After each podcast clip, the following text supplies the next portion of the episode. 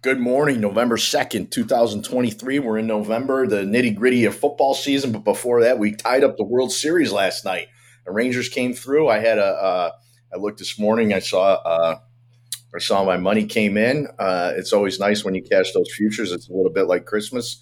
How'd you do? How'd you do in the World Series? Or Hanukkah, Coach. I mean, if you have multiple futures, maybe you get one each day. Well, you know, those of you who paid attention know how I did. I did pretty well.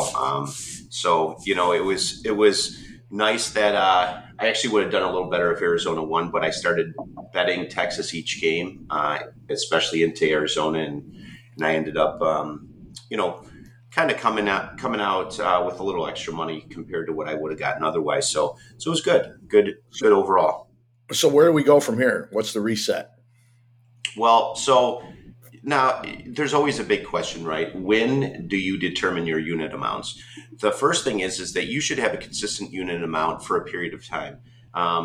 Ideally, you do it through the season. However, at the same time, the seasons overlap, so sometimes it's a little tough. What I like to do is I like to, at the end of a season when my futures finalize, I can see where I'm at and make a decision. So what I will personally do is I will now reset all my units based on my current bankroll. So every one of you will have a different bankroll throughout the year. If you don't have future bets, then you just keep rolling with what you've done, right? This is also an opportunity to pay yourself. You do a lot of hard work throughout the year. It's nice to take a little out for you if there's something that you want to do. If you just want to keep the bank unit sizes exactly how they have been, then your bankroll should be up a little bit, and you're kind of paying yourself for the hard work. For baseball, we got basketball, we got hockey, we got football, we got a lot of things rolling. So you make one of those two decisions. For me, for this year, I'm not taking any money out, which means that I have a bankroll that's a decent amount higher than my unit amounts should be. So at the minimum, I'm going to reset my football units now. I know that could throw out my percentages for the year, but I'm going to act like today is day zero. You know, I'm not worried about going season to season and worrying about ups and downs. So what I will do is I will go ahead and look at my total bankroll, and I will figure out what are some unit amounts that I'm comfortable with in the different sports. And by the way, football is my heaviest unit amount. It's my biggest unit amount. I do not play the same amount on basketball, football, and here's the reason why. I'm talking NFL football. There's just fewer NFL games. So, you know, with hockey rolling in and out every night, basketball, soon college basketball, even college football, there's so many games that you can't theoretically maintain the same unit amount if I did the same in the NFL. So what I will do is I'll reset the NFL, reset my college a little bit, and then I'll look at my unit amounts in NBA and NHL, knowing that I probably won't reset again until after the Super Bowl, maybe. So I do that, and now I'm starting to refocus my futures onto football. So I create a spreadsheet. That way I know what I have, because I forget. You know, there's things we were talking over the summer, like the Jacksonville Jaguars, if you recall. You and I both were kind of pushing on them pretty heavy. So we got some futures there. And then I've been betting futures along the way. So I have to organize my data. And so now it's time to discard the spreadsheet from baseball. That's done, and reset my spreadsheet. So over the next week or so, that's where my focus will be. It's not an overnight thing necessarily, but, you know, I will figure out what's my total balances, what am I comfortable with my unit amounts, and I'm going to start organizing my futures and start to say, hey, where am I short on my futures? You know, maybe some people say, you know what, maybe now is a time to buy on Cincinnati.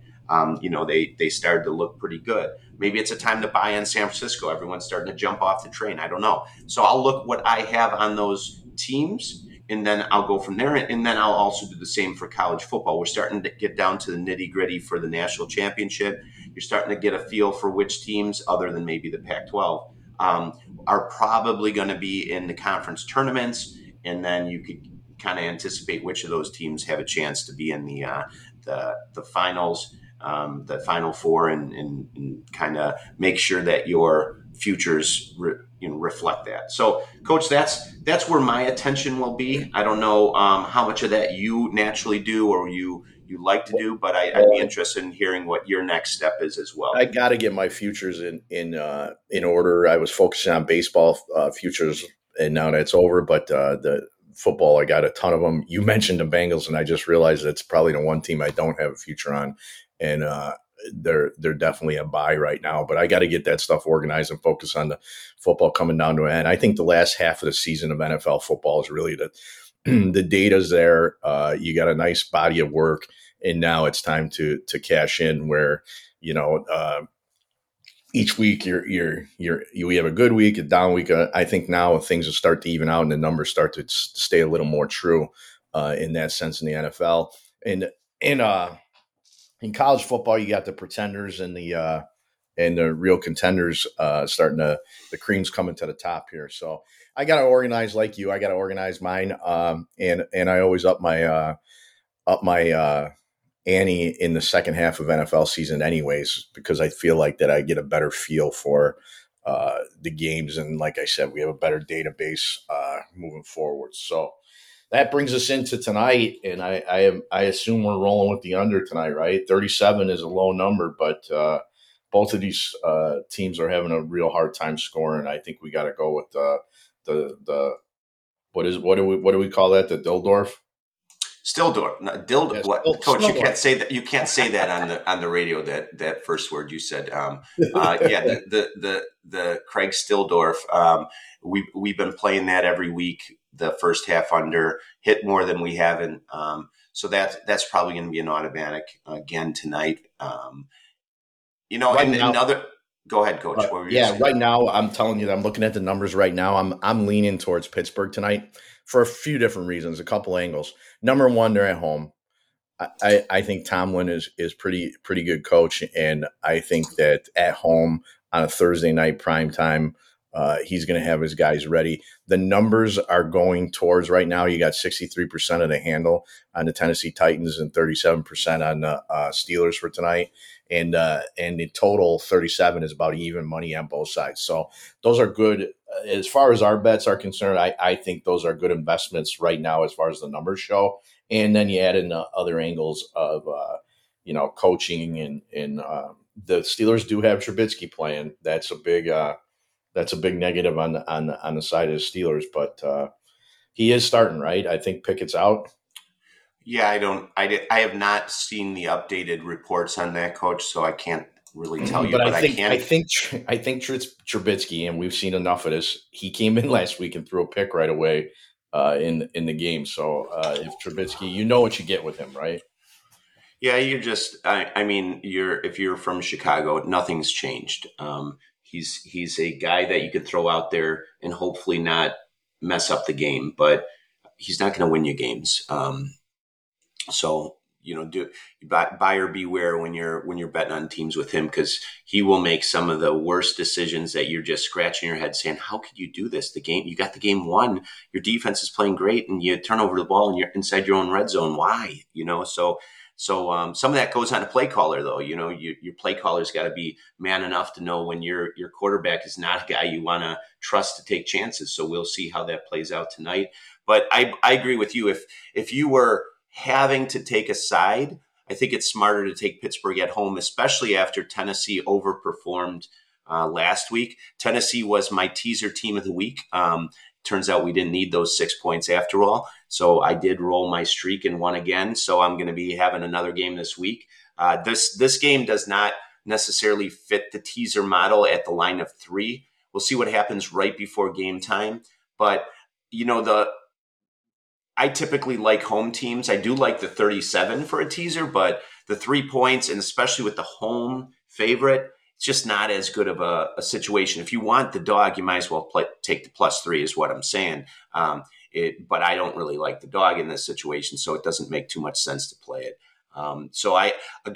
Coach, along with you, if I were to play this game, it's probably got to be Pittsburgh, but I just don't trust. I think they'll find a way to win, but do I trust them to score points? Heck no. And It's just a matter of what their defense does against this quarterback. Yeah, Trubisky starting is, for me, causes me to pump the brakes a little bit. But the under has been good to us throughout the season, so we'll keep rolling with the Thursday unders. And these two teams, I can't see. I know that the kid from Kentucky came out and had a great game. What did he throw, 4 touchdowns or something like that for Tennessee? I don't see him. I agree with you. I don't see him duplicating that. This is going to be a low-scoring game.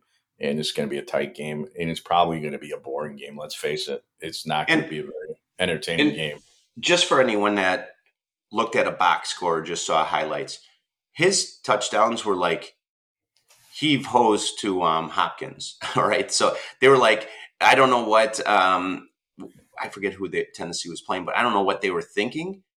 Was it Atlanta? But hey, I know what we'll do. We'll leave Hopkins open deep and see if the rookie quarterback can throw a deep ball from the run underneath. So at least 2 of those touchdowns were just kind of throw the ball up and let him run underneath. So it wasn't like he was methodically moving the team up the field. His touchdowns were long touchdowns. So that's a little easier to take away from a quarterback, you know, make him throw the underneath passes and put a little pressure, play a little bit more of an umbrella shell over the top and force him again to kind of throw in elements in, you know, a hostile environment, make him make throw after throw after throw. I have a feeling that's more of what Pittsburgh's going to do tonight. There won't be any 60-yard touchdown passes to Hopkins. If there are, then Pittsburgh's D coordinator needs to be looked at. And you're right. They did play Atlanta last week. In Atlanta, I'm looking up the stats right now. I think other than, and I got to believe that Tomlin has talked to his defensive staff, outside of Hopkins, I'm not sure they had much offense. Hopkins had 4 catches for 128 yards. He had 3 of those. Like you said, he had 3 of those touchdowns. I got to believe that that the Steelers are going to take him away or take him out of the game. Derrick Henry last week had 22 carries for 101 yards. You know, you're going to see Steelers aren't great against the run this year. So if they're smart, Tennessee, they'll pound and run and try to develop that first and then get to the pass. But Levi's, I think, is the guy. Levis from Kentucky. Will, he was 19 for 29, 65% completion rate. And he got sacked twice, but he did have those 4 touchdowns. And like you said, 3 of them went to Hopkins. I got to believe the Steelers are going to take Hopkins out, or at least be aware of where he is in the formation to be able to defend that. So here is the coach, just to give you some numbers and listeners. So one of the touchdowns was a 47-yard pass. One was a 61-yard pass last week. So, you know, he did have a 16-yarder as well, where they had a short field, and I want to say it might even have been on third and long that they decided not to cover him. But 61 yards and 47 yards, that's what I'm talking about. These were not methodical drives. They were 4-play drive, 61 yards, one of them 47 yards, 3 plays, 75 yards, one of them 61 yard. So these were not long drives, scoring drives for Tennessee. So you're not getting a guy that is necessarily proven at this point. And you look at the Tennessee team, I think they're going the opposite direction. I think the Steelers are still a contender for not only their division, but also playoffs. You look at Tennessee, I think they're going to move away from Tannehill with his injury. I think eventually they're going to be in a rebuild pretty soon here. And if they lose a couple games, I think that'll be full go. But I got to believe, having film on Will, the Steelers are going to have a good defensive plan. They're going to take Hopkins out, and those throws won't be there. So if you're going to play a side tonight, we're giving you every reason why you should bet the Steelers tonight and the under. So except for the Steeler quarterback, right? Except for the Steeler quarterback, Mitch Trubisky, and let's hope Mitch has one good game left in him, or at least he can manage a game well enough that they can win by more than 3. Yeah, and just don't turn over the ball in your own red zone. Well, we woke up winners today, and like always, let's get out there and win the day. Yeah. Well, what's today? Thursday. Last week we had a nice Friday, Saturday winners. I got a little cocky, Coach. I'm not going to apologize for that, because sometimes I think Winners got to see my personality, and that's why I'm on the show. So, you know, when I feel strong on something, you're going to hear it, and I don't mind putting my my rear end out on the ling. But 5-1 on Saturday, and easily won the teaser bet on Sunday. So I'm going to be shooting for something similar, but I won't force it too. If I don't have something, you're not going to hear me tout something just to say I have it. So we're going to win the day today. We're going to win the weekend again, and we're going to keep padding that bankroll. And I feel good about the card on Saturday. I think Saturday's show is going to be good. I think I got a little hockey. I like the Blackhawks coming home after having about 5 days off, playing the Panthers, who are just average this year. I know they were in the Stanley Cup last year, but I got some insight into that. And I also got a little Bama talk for Saturday. So I'll give you a little sneak preview. Let's roll this weekend. Good weekend for games. All right, let's do it. Win the day.